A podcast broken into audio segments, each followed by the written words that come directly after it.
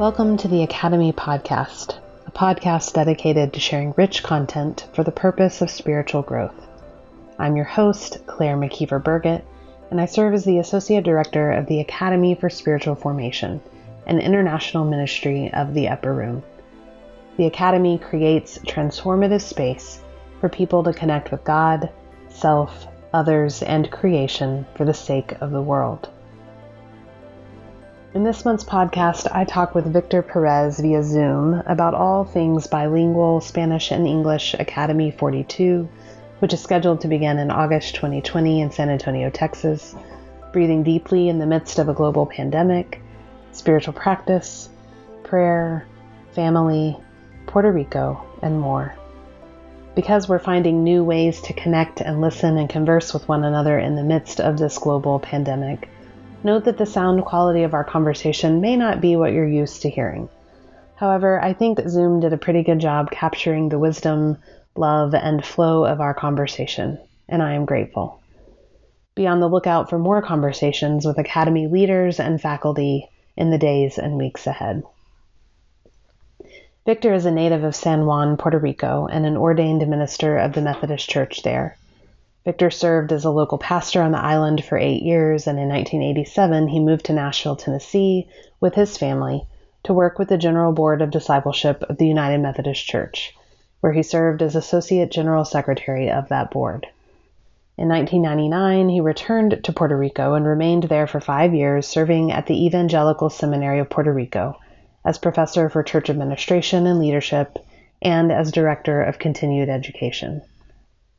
In 2004, Victor returned to Nashville to serve as the International Spiritual Director for the Walk to Emmaus and Chrysalis, both program ministries of the Upper Room. He retired in 2011 from his position, but remained connected to the Emmaus ministries as regional leader for Latin America and the Caribbean until 2017. Victor currently serves on leadership teams for the Academy for Spiritual Formation and first attended a two year academy in 2004. Victor has been married for 49 years to Sarai Rosa Gutierrez, and between them they have three adult daughters Sarah Beatrice, Ruth Noemi, and Raquel Eunice, and three grandchildren Dale, Aiden, and Desmond. Victor and his entire family reside in Nashville. What follows is a conversation about what it is to be human and searching for true connection in these uncertain times. Listen on, beloveds and enjoy.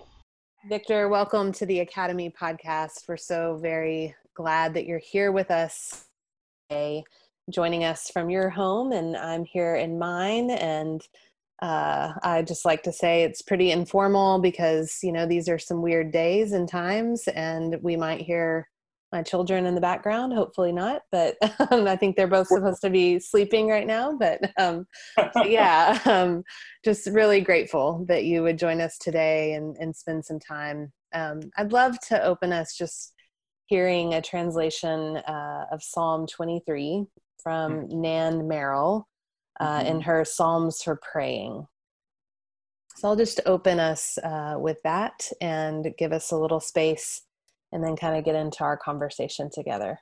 Good. Oh, my beloved, you are our shepherd. We shall not want.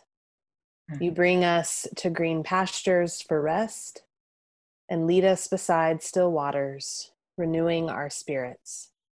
You restore our souls. You in the path of goodness to follow love's way. Even though we walk through the valley of the shadow and of death, we will not fear, for you are ever with us. Your rod and your staff, they guide us, they give us strength and comfort. You prepare a table before us in the presence of all of our fears. You bless us with oil, our cups overflow. Mm-hmm. Surely goodness and mercy will follow us all the days of our lives and we will dwell in the heart of the beloved forever. Amen. Amen. Again, welcome. And of course, today I want to talk about bilingual two year academy that's coming up. Uh, scheduled to start in August. You're on that leadership team. I want to talk about how it is for you right now in this sort of social distancing, staying mm. at home time. Um, want to talk about all kinds of things. But first, I want to hear about you. Who are you? Where are you from? Um, just tell us more about that. What is what's the spiritual landscape uh, of your life? Uh, you can tell us what it smells like, what it looks like. You know, however you want to answer that. Well, thank you, Claire, for having me. And I just want to also say that even though we have no children here, but I have a little dog that it might bark and at any moment and we might hear that. So, but this is an Wonderful. important conversation. So I just wanted yes. to make aware of that. Wonderful. Well, well, I was born in Puerto Rico and born and raised there. Was the last of five siblings uh, from two hardworking Christian parents who were faithful members of a Methodist church in San Juan. Having been born in the island, I love the sound of the ocean, walking barefoot on the beach, enjoying the sea breeze. I also enjoy hiking in the mountains, watching the birds, and enjoying nature. I think that I am a nature lover. Mm. In regard to my faith, I consider myself blessed. Having lived a long life, I will be 75 in August. Having lived a long life, I have encountered many challenges. But with each challenge, I have experienced opportunities for growth and development. Through my life, I have learned that to trust I have learned to trust God at every step of my journey. It has not been easy, but knowing that God is with us and trusting in His loving arms and guidance and love for us, we, my wife and I, both have been able to move forward, trying to be faithful to God's calling on us. So at this point in my life, I think I could say that yeah, I can rest and smell the roses. Mm. And I can sit on my terrace and enjoy the birds singing and our garden blooming. It's blooming and it's looking very nice. So I can say that it is well with my soul. Mm. That's what I would say at this point in my life. Mm. That's beautiful. Thank you. Thanks mm-hmm. for sharing that.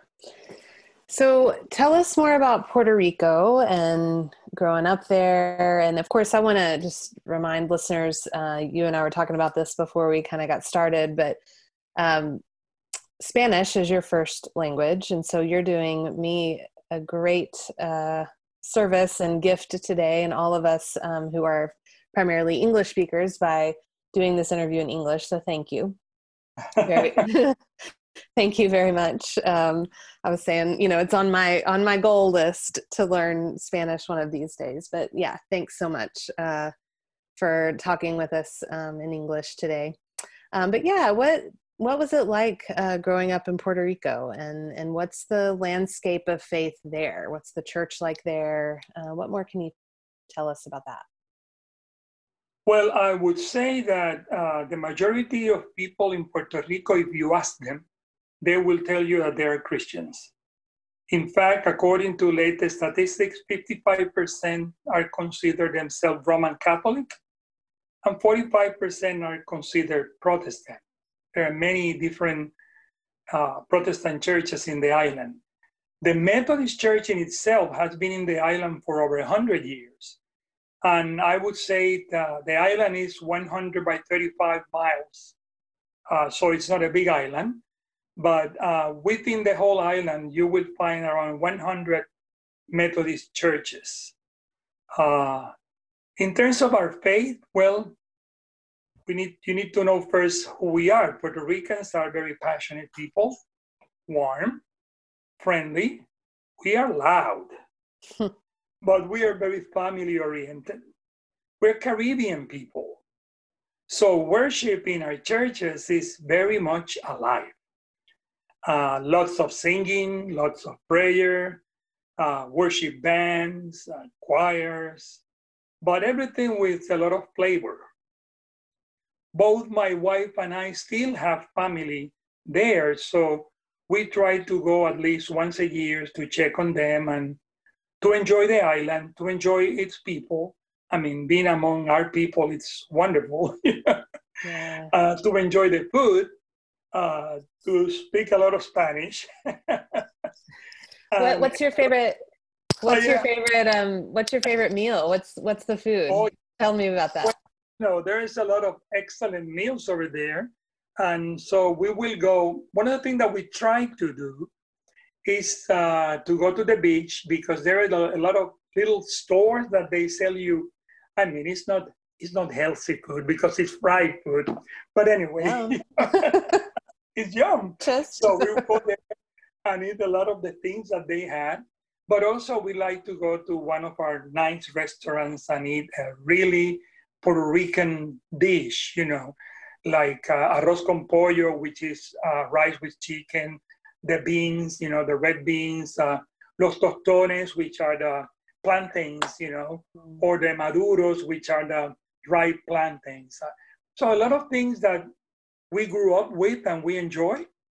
And so we like to do that and enjoy that. So whenever we have the opportunity, we we go there and we enjoy being, especially with family.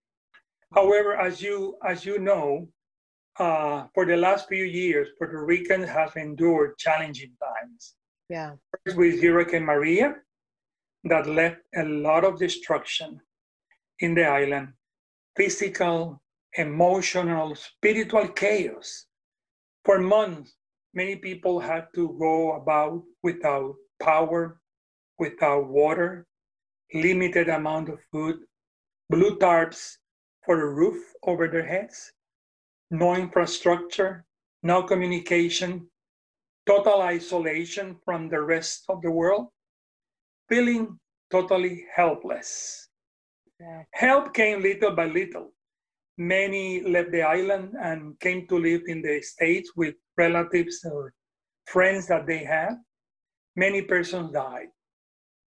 Many businesses closed, lots of unemployed people. But by God's grace, and with the help of many people, with their faith in God, with the courage that characterizes them as a people, they got up and they rebuilt.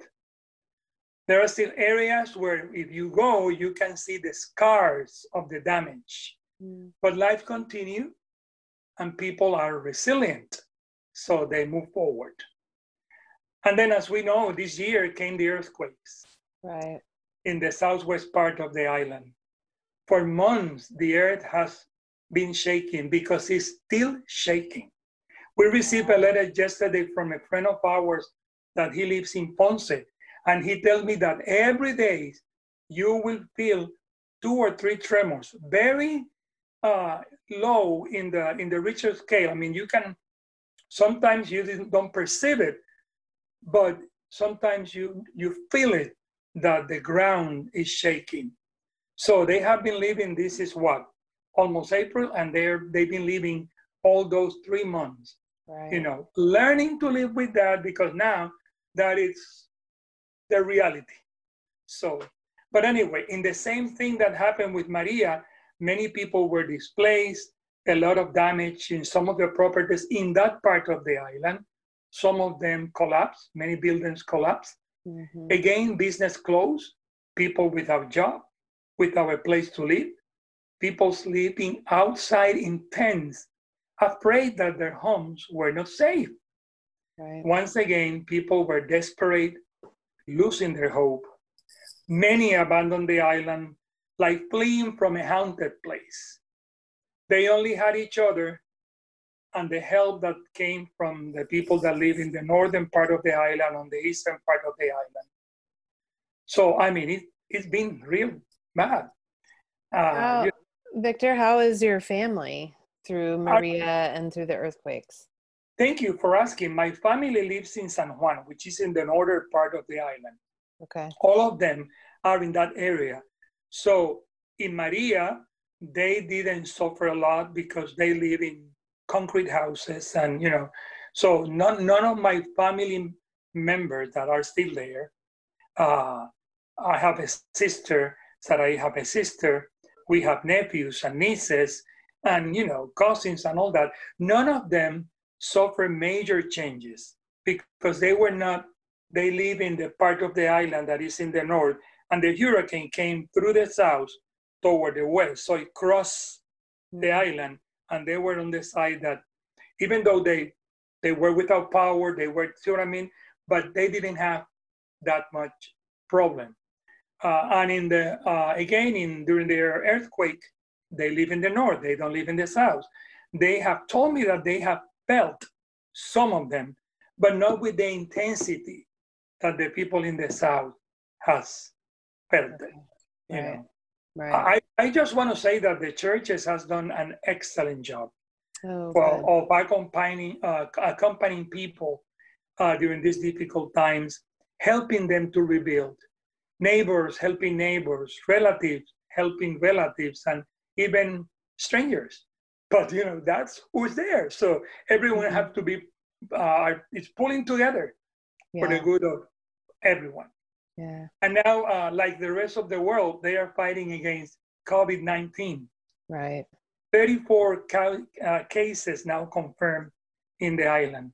Okay. You know, they have been tried in many ways. The only thing that they have is their faith and each other mm. because it's an island. And when you live in an island, you're surrounded by, by water. So you don't have a lot of neighbors around you. right. You have to pull it yourself together and the people that are in the island. So I admire them. They are very resilient people. We are very resilient people. So thanks God that uh, we can, even from far away, still help them and be in contact with them. Right, right. So, what brought you um, to Nashville? Tell us that um, all those years ago. I know yes. a little. Yes.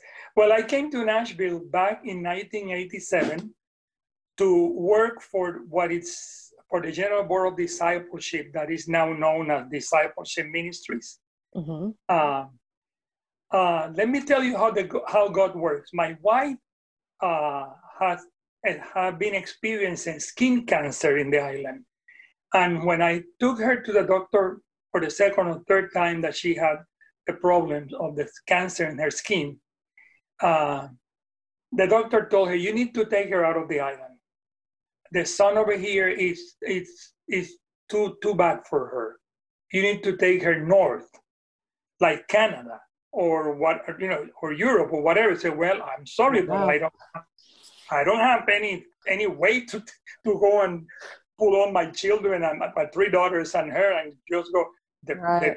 the, the only thing I could do probably is to ask for a transfer in the Methodist Church and go to the United States you know uh, being being US citizens we can do that and you know so he told me well but you need to take her as as far north as you can because uh, this will continue to happen. So that's what started, we started praying about it, and the opportunity came, and they invited me to come to work for the General Board of Discipleship. And so I did. In 1987, okay. I came to work for the Board of Discipleship. So is that how you discovered the academy? Well, being part of the upper room, yeah. Uh, I, I learned about all the spiritual, spiritual formation programs, you know, mm-hmm. that the that the upper room would offer, and uh, that's the way I learned at the academy. But it's not the way I experienced my academy.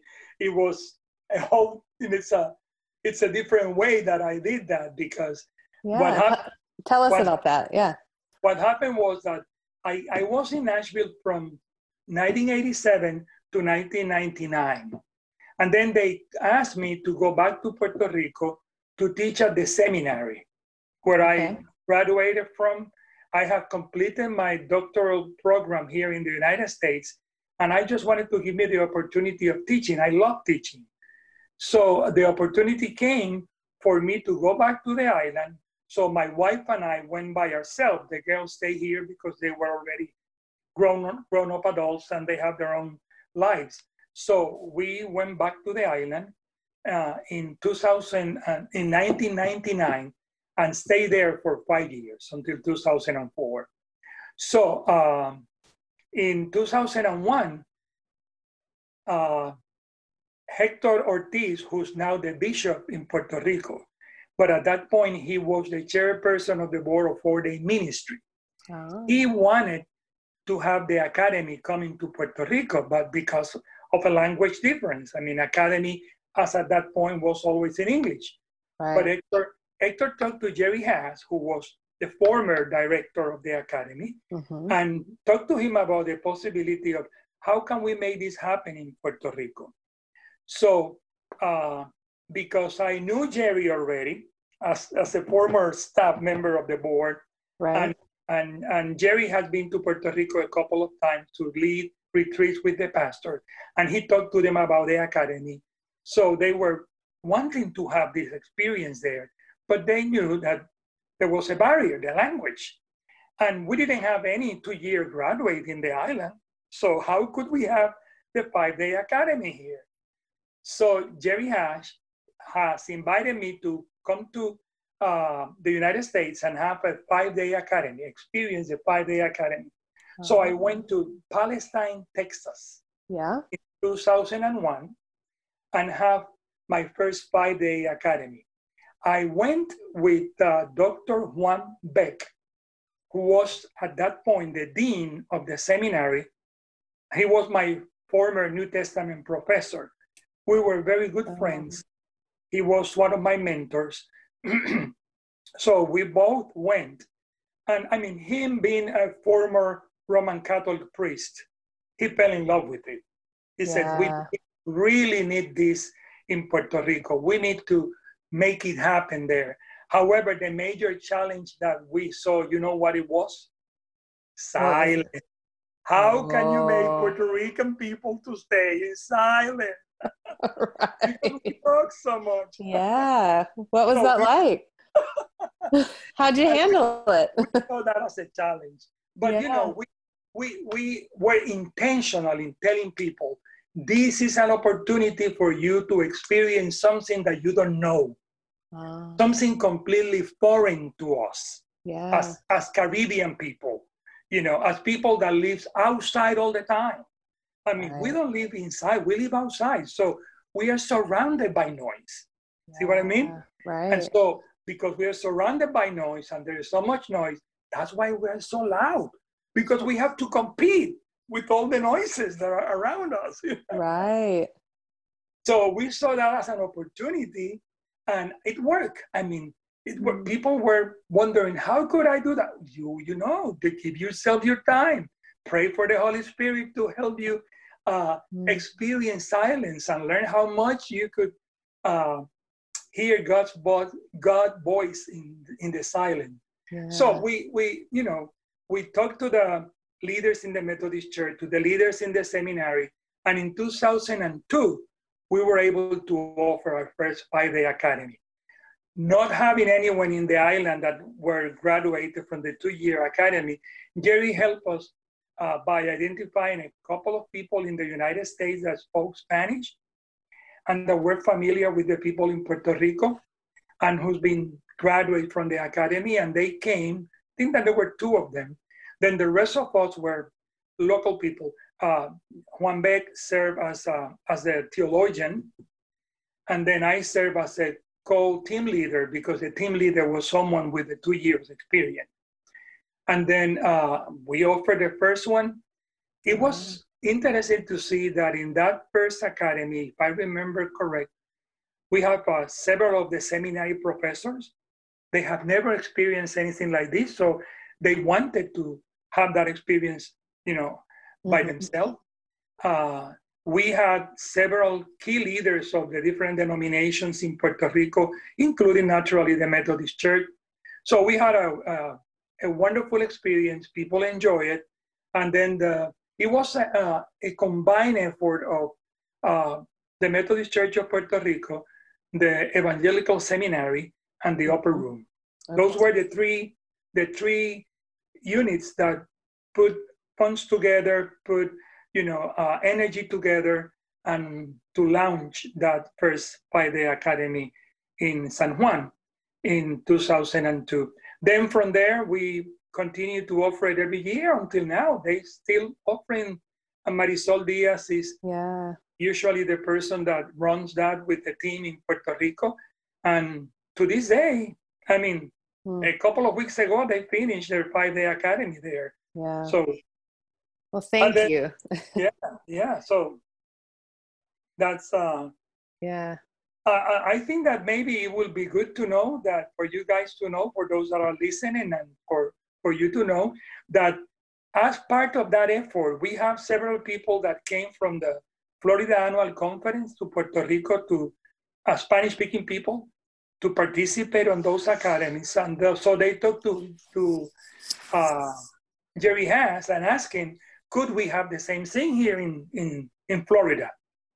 So we put a, a, team together and we did that in Florida. I led those, I was a team leader for two or three times, if I remember correct. In, uh, uh, and that was held at the Life Enrichment Center of the Methodist Church there in Florida. And I mean, we had good people, uh, wonderful group of people going there. And then they kept running it themselves. Yeah. We prepared the leaders and they did it. That. So so, what's anyway. your Victor? Tell us uh, what's your favorite thing about being a leader in the academy? About the academy work, you, you well, mentioned you know the, the, silence is an opportunity, I, but I, know. I, I I would like to say that I'm amazed with the work of the Holy Spirit in the lives of the members of every academy community. I mean, it doesn't it, it doesn't fail. I mean, the Holy Spirit is there all the time, and it's wonderful to see the transformation experience by the participants and the team as we build a sacred community, as we worship and learn together, as we support each other in our growth. It's humbling. It is really humbling. And it, it amazes me, you know, uh, how we, as we worship in different ways, because for some people that comes to the academy, that's not the way they are used to worship. But in the academy, they learn you know, a rhythm. They learn mm-hmm. about prayer every day, uh, starting the day with prayer, ending the day with prayer as a bookends. They learn about Eucharist every day.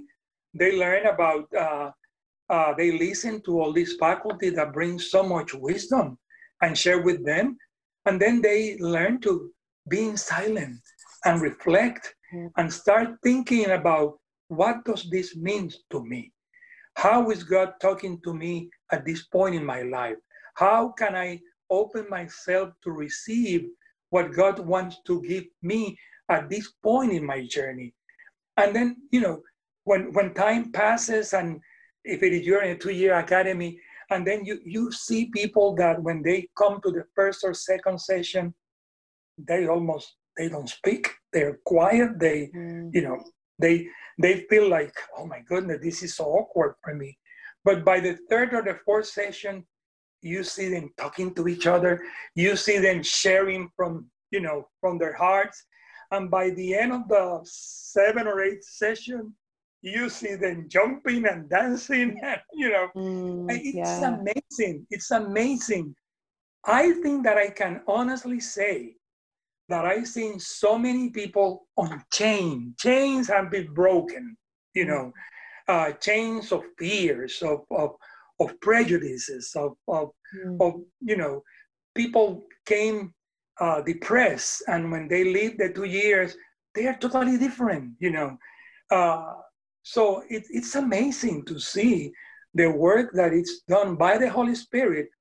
Uh, and, and that, that simple, simple, uh, you could call it method or, you know, or, or system in which five or six people in prayer and commit themselves to lead this group with the 16 faculty person that most of them we don't know, but we trust that uh, those that are picking them up, they know who they are and then we trust the Holy Spirit and how everything falls into place. You know, session by session, session by session. Yeah. You say, wow, yeah. this is wonderful. I mean, I'm sorry. I wish no, I wish people could see you right now. Um, I would just there is such um, passion and uh, fervor and um, enthusiasm and gusto uh, with the way that you're talking about this, and it's just putting a smile on my face. So I oh, hope I hope folks can hear that, of course, in your voice. Um, so since we're hanging out here talking about the academy, I'd love to hear you say a little bit more about the upcoming bilingual academy. Yeah, yeah. Um, that you know, as I said kind of earlier, that it um, is scheduled to begin in August in San Antonio. Mm-hmm. Bilingual, being Spanish and English. You're on that leadership team as the mm-hmm. Covenant group leader. Um, so tell uh, tell us who else you're serving on a team with, and um, and then just what's your hope and your prayer for that time and and that community. Sure, sure. Well, first of all, I would like to say that Academy 42 would be an unique opportunity for people who would like to experience all the gift of a two-year academy that mm-hmm. it offers, you know, all those gifts, uh, but also the gift of being part of a multicultural, bilingual, vibrant community. Uh, the faculty has been carefully selected by the team to show not only their diversity in terms of knowledge in their subject matters and spirituality, but also in representing the multicultural community who they would be addressing. Uh, the team that has been selected is a wonderful bilingual team, I would say, mm-hmm. who also represents the community we will be serving. I mean, we have Marisol Diaz, a Lutheran pastor from Puerto Rico, who will be our team leader. Ruben Ortiz, a Baptist pastor from Florida, will serve as a theologian. Judy Galloway, a very talented musician and deacon of the Texas area, will serve as the worship coordinator. Mary Lou Adame, a pastor from Texas, mm. will serve as our hospitality coordinator, and I will be serving as you as you said as a covenant group coordinator. You know, I'm I'm so excited about the many opportunities that this academy will provide for participants, at least in my point of view. You know, they will be able to make new friends and engage in conversation with peers who are serving in other parts of the country, who comes from a different cultural background, and who probably speak a different language. You know, that in itself is yeah. it's a wonderful opportunity for growth and, and development. Some will have the opportunity to practice, as you said earlier, the Spanish that they learn in high school, or the Spanish that they learn, or the Spanish that they learned while they were doing their missionary trip or visit to a Spanish-speaking country uh, uh, of their choosing. Yeah. English and Spanish will be the two languages that will be at all the time uh, spoken. Participants will also have the opportunity to hear from faculty members who will share about their own experiences having served in different countries. I mean, I'm so excited about the faculty that we are that is lined up for this academy. It's it's a wonderful group of faculty and it's, it's a blessing. Now, why, why English and Spanish and why bilingual? Well, I think that I would like to say that San Antonio, Texas is the place to be if yes. you want to experience a bilingual culture. I mm. mean, that's there's yeah. nothing better than San Antonio, Texas. You know, yeah. English and Spanish are spoken constantly, and those who live there are used to living in an environment that English and Spanish are constantly spoken. So the academy will give the, its participant an opportunity to experience living for eight weeks, for eight weeks in a bilingual and multicultural setting. You know, and you say, well, why that is important? I can speak for, for myself. Yeah. Uh, as I mentioned earlier, we came here in 87. I've been living in Nashville for 33 years. My family and I came from Puerto Rico, so our three daughters uh, and my wife and I made, had to make a lot of learning and adaptation uh, through the years in order to survive here in the United States. Our experience is no different from many of other Hispanic families that have made the United States their home. However, I came here with a secure job uh, with the Methodist Church. Both my wife and I have higher education degrees. All of our family spoke English. Mm. And as every Puerto Rican, we are United citizens. Right. So many people would think that it wouldn't, it shouldn't have been that difficult for us to come here. I mean, what, what's the problem, you know? but I would like to say that I'm sorry to say that that was not the case. Yeah. Many, many times we were made aware of people prejudices, misconceptions, and even overt racism toward us just because we didn't speak English in the way they were expecting us right. to speak English, mm. uh, or because we were not as educated as they were, because after all, we received our education in a Caribbean island. So, you know, how could you be mm. as educated as me mm. if I study in Harvard or this? See what I mean? Or or yeah. or whatever, you know. I mean, how could you compare to me? Mm. So, I mean, uh, people that were completely unaware, I don't want to say out of ignorance, but, you know, yeah. unaware of, of what Puerto Rico is. It's, it's, it's mm. a, a, territory of the United States, and people who are born there are U.S. citizens. That's so, right. But many people, yeah. they didn't know that. So right. when you say, I came from Puerto Rico, what? Where's that? You know, I mean, it's it's amazing, but that that's what we experience. Yeah, that's what we experience. We're very much aware that people from many Latin American countries come have made United States of uh, their new home.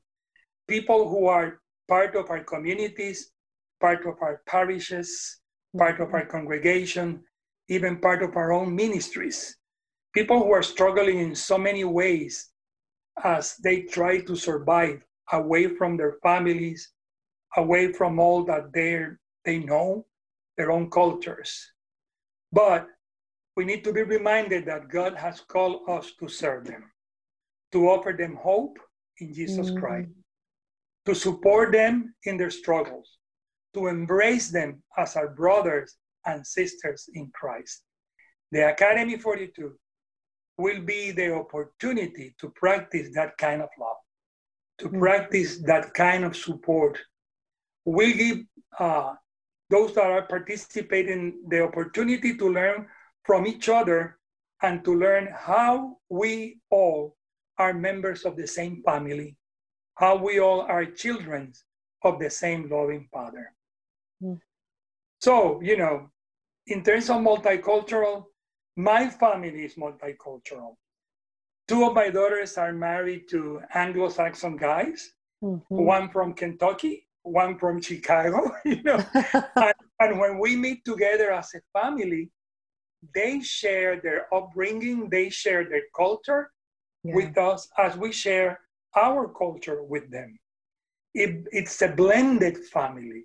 We have three grandchildren, and we have made them very aware of who they are. They are bicultural you know, yeah. and there's nothing that they can do about that. Right. your mom is from Puerto Rico and your dad right. is from Kentucky, or your mom is from Puerto Rico and your dad is from Chicago. So there's nothing that you can do about that. Right. But we are teaching them to be proud of their heritage, you know, mm-hmm. both yes. the Puerto Rican heritage and then the other heritage that goes back to Germany or goes back to Ireland, you know. Right. So they are they have a beautiful heritage, and we are teaching them and helping them to understand that there is nothing wrong with that. In fact, they need to learn to celebrate that mm. because we are a multicultural family as thousands of families here in the United States are becoming Amen. More, more Amen. multicultural. You know, yeah. everywhere you go, you well, you're making me want to uh, attend Academy 42. I'm like, I'm over here going, yes, amen. This is beautiful. So thank you. Thank you for that. And um, yes, we, you know, our first uh, bilingual academy was Academy 32, uh-huh. um, as you know, uh, in Florida. And then now this will be our the second one that we're offering Correct. And um, we do offer pretty much every there's a balance between the lane i mean we offer both yes. um you know so it's not like you're gonna hear we will have simultaneous translation. Right you're not gonna hear like only in english or only you know it, there's if the professor the the speaker the faculty is offering in spanish then english speaking folks will listen to the translation of it and, and uh-huh. vice versa. So um, so that's really lovely. And then of course working with you and the team has been such a gift for me personally because uh, of the the passion and the joy and so i just thank you very much for that. So my pleasure my pleasure. Yeah yeah. So i would love to hear i mean we are in the midst of this global pandemic yes. COVID-19 and uh, you know things are happening so rapidly with it. Changes you know of course every hour and um, i I pretty much just keep all of my candles lit all the time. I mean, I really do because it's like the one way here at home, you know, I feel like I can just stay connected to spirit and and to the prayers and uh, holding the folks who are really, really in the thick of it. Uh, but I'd love to hear you just reflect a little bit on uh, what is this global pandemic mm-hmm, mm-hmm. calling us uh, as people of faith as spiritual yes. leaders um, how are we responding in wisdom and awareness and love and um, how are you and yours faring at home and yes, what does that what does that look like for you well, well what i would like to say is that this uh, pandemic uh, coronavirus uh, has taken all of us by surprise yeah. as, as a senior person myself with a heart condition I am considered very vulnerable. You know, I want to make myself aware of everything related to it so I can protect myself and protect my loved ones, you know. As any other senior citizen with a compromised health, I'm very concerned of what could happen to me or to my wife who have also compromised health. However, in times like this, we need to put our faith to work. We need to claim the promises that we have learned since we were children. And we need to remind ourselves that our lives are in God's loving arms. Yes, we need to follow the instructions given by the doctors and by the CDC professionals because I mean they are the professionals. They they are the ones that can tell us what to do. But at the same time, we need to remind people of God's love for them and mm. God's loving care for their lives. It's important that they hear that. I'm so proud, uh, Claire, of all the pastors who are helping us during this difficult time by using the technology in so many beautiful ways, you know.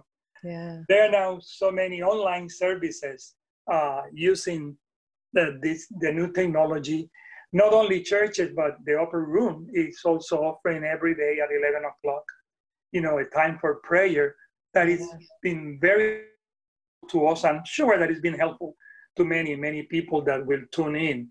You know, people need to have some hope in the midst of these dark times. And they need to hear that they are not alone.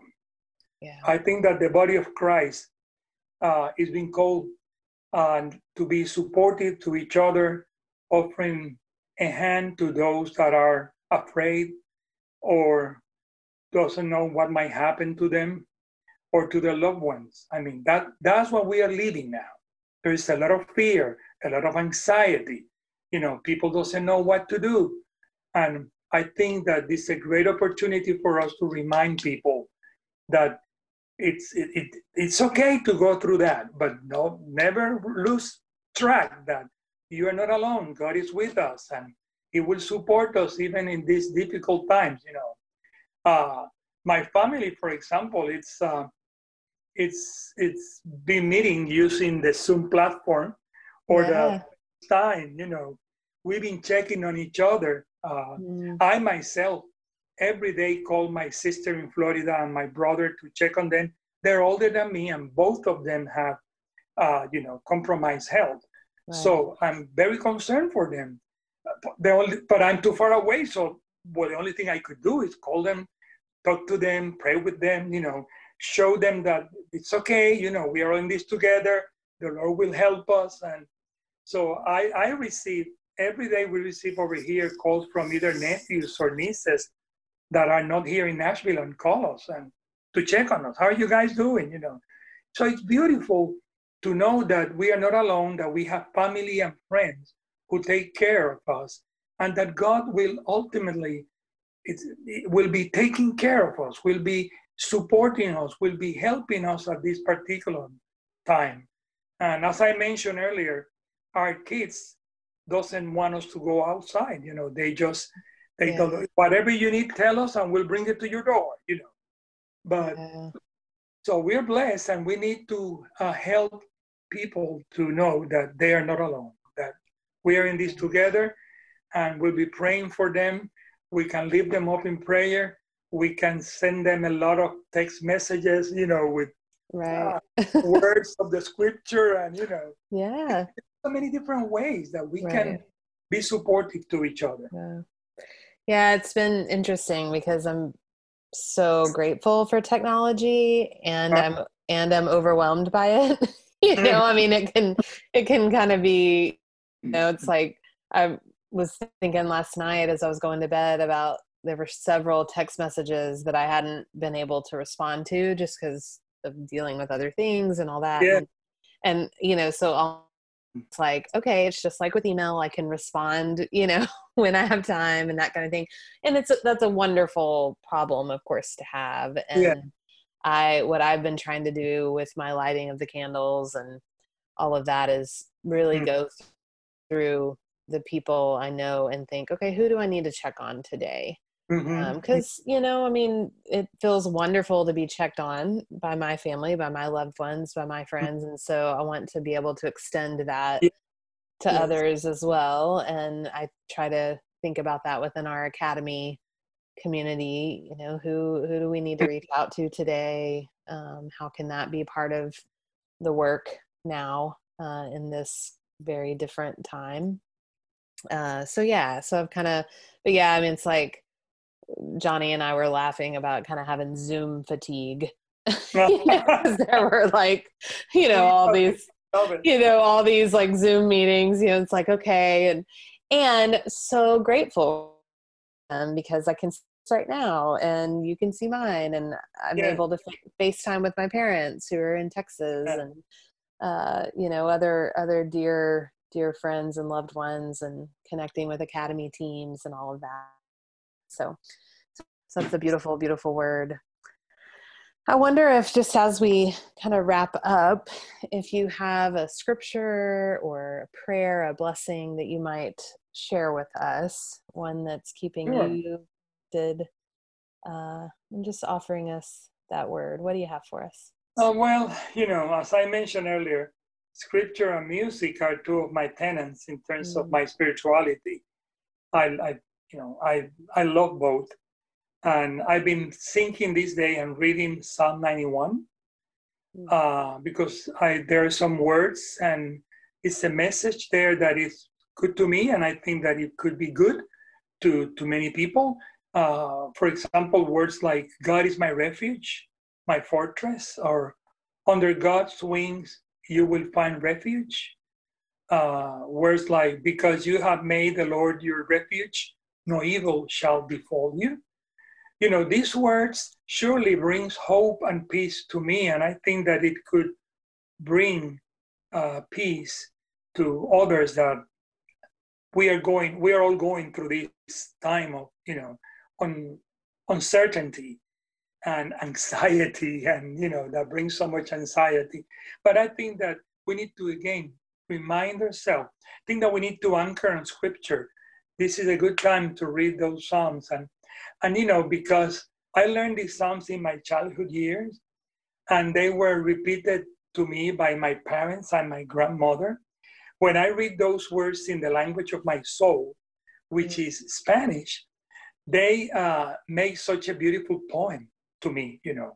Uh, they make such so much sense uh, because they remind me of my ancestors and their many trials and the tribulations that they suffer and that they wrestle with, but how they trusted in God Almighty and how God delivered them. And because of that, I'm reminded of such that such promises are for me too.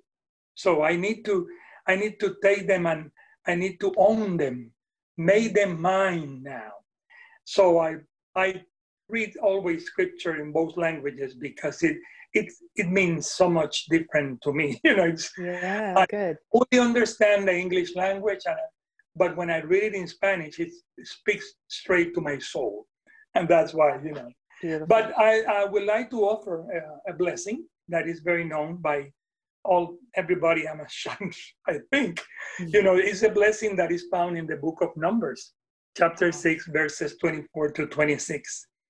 Uh, May the Lord bless you and take good care of you. May the Lord smile on you and be gracious to you. May the Lord look on you with favor and give you peace. Amén. And now in Spanish. Que Jehová te bendiga y te guarde. Jehová haga resplandecer su rostro sobre ti. Tenga de ti misericordia. Jehová alce a ti su rostro y ponga en ti paz. Amén. Amen. Thank you, Victor, for joining us. It's so it's very good to see your face and of course to hear your voice and we are better because you are a part of us. Thank you. Thank you. Thank you. I truly enjoy it. Well, be well. Take care. Okay. Stay safe. We will. We will. You too.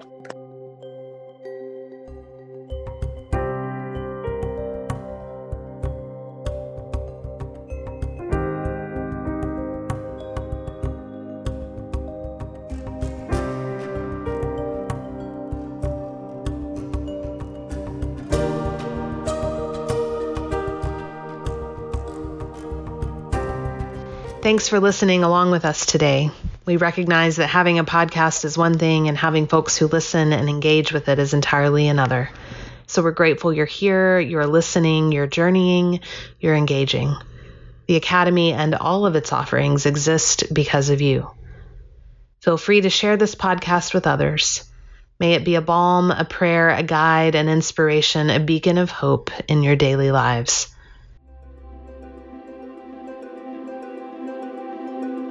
To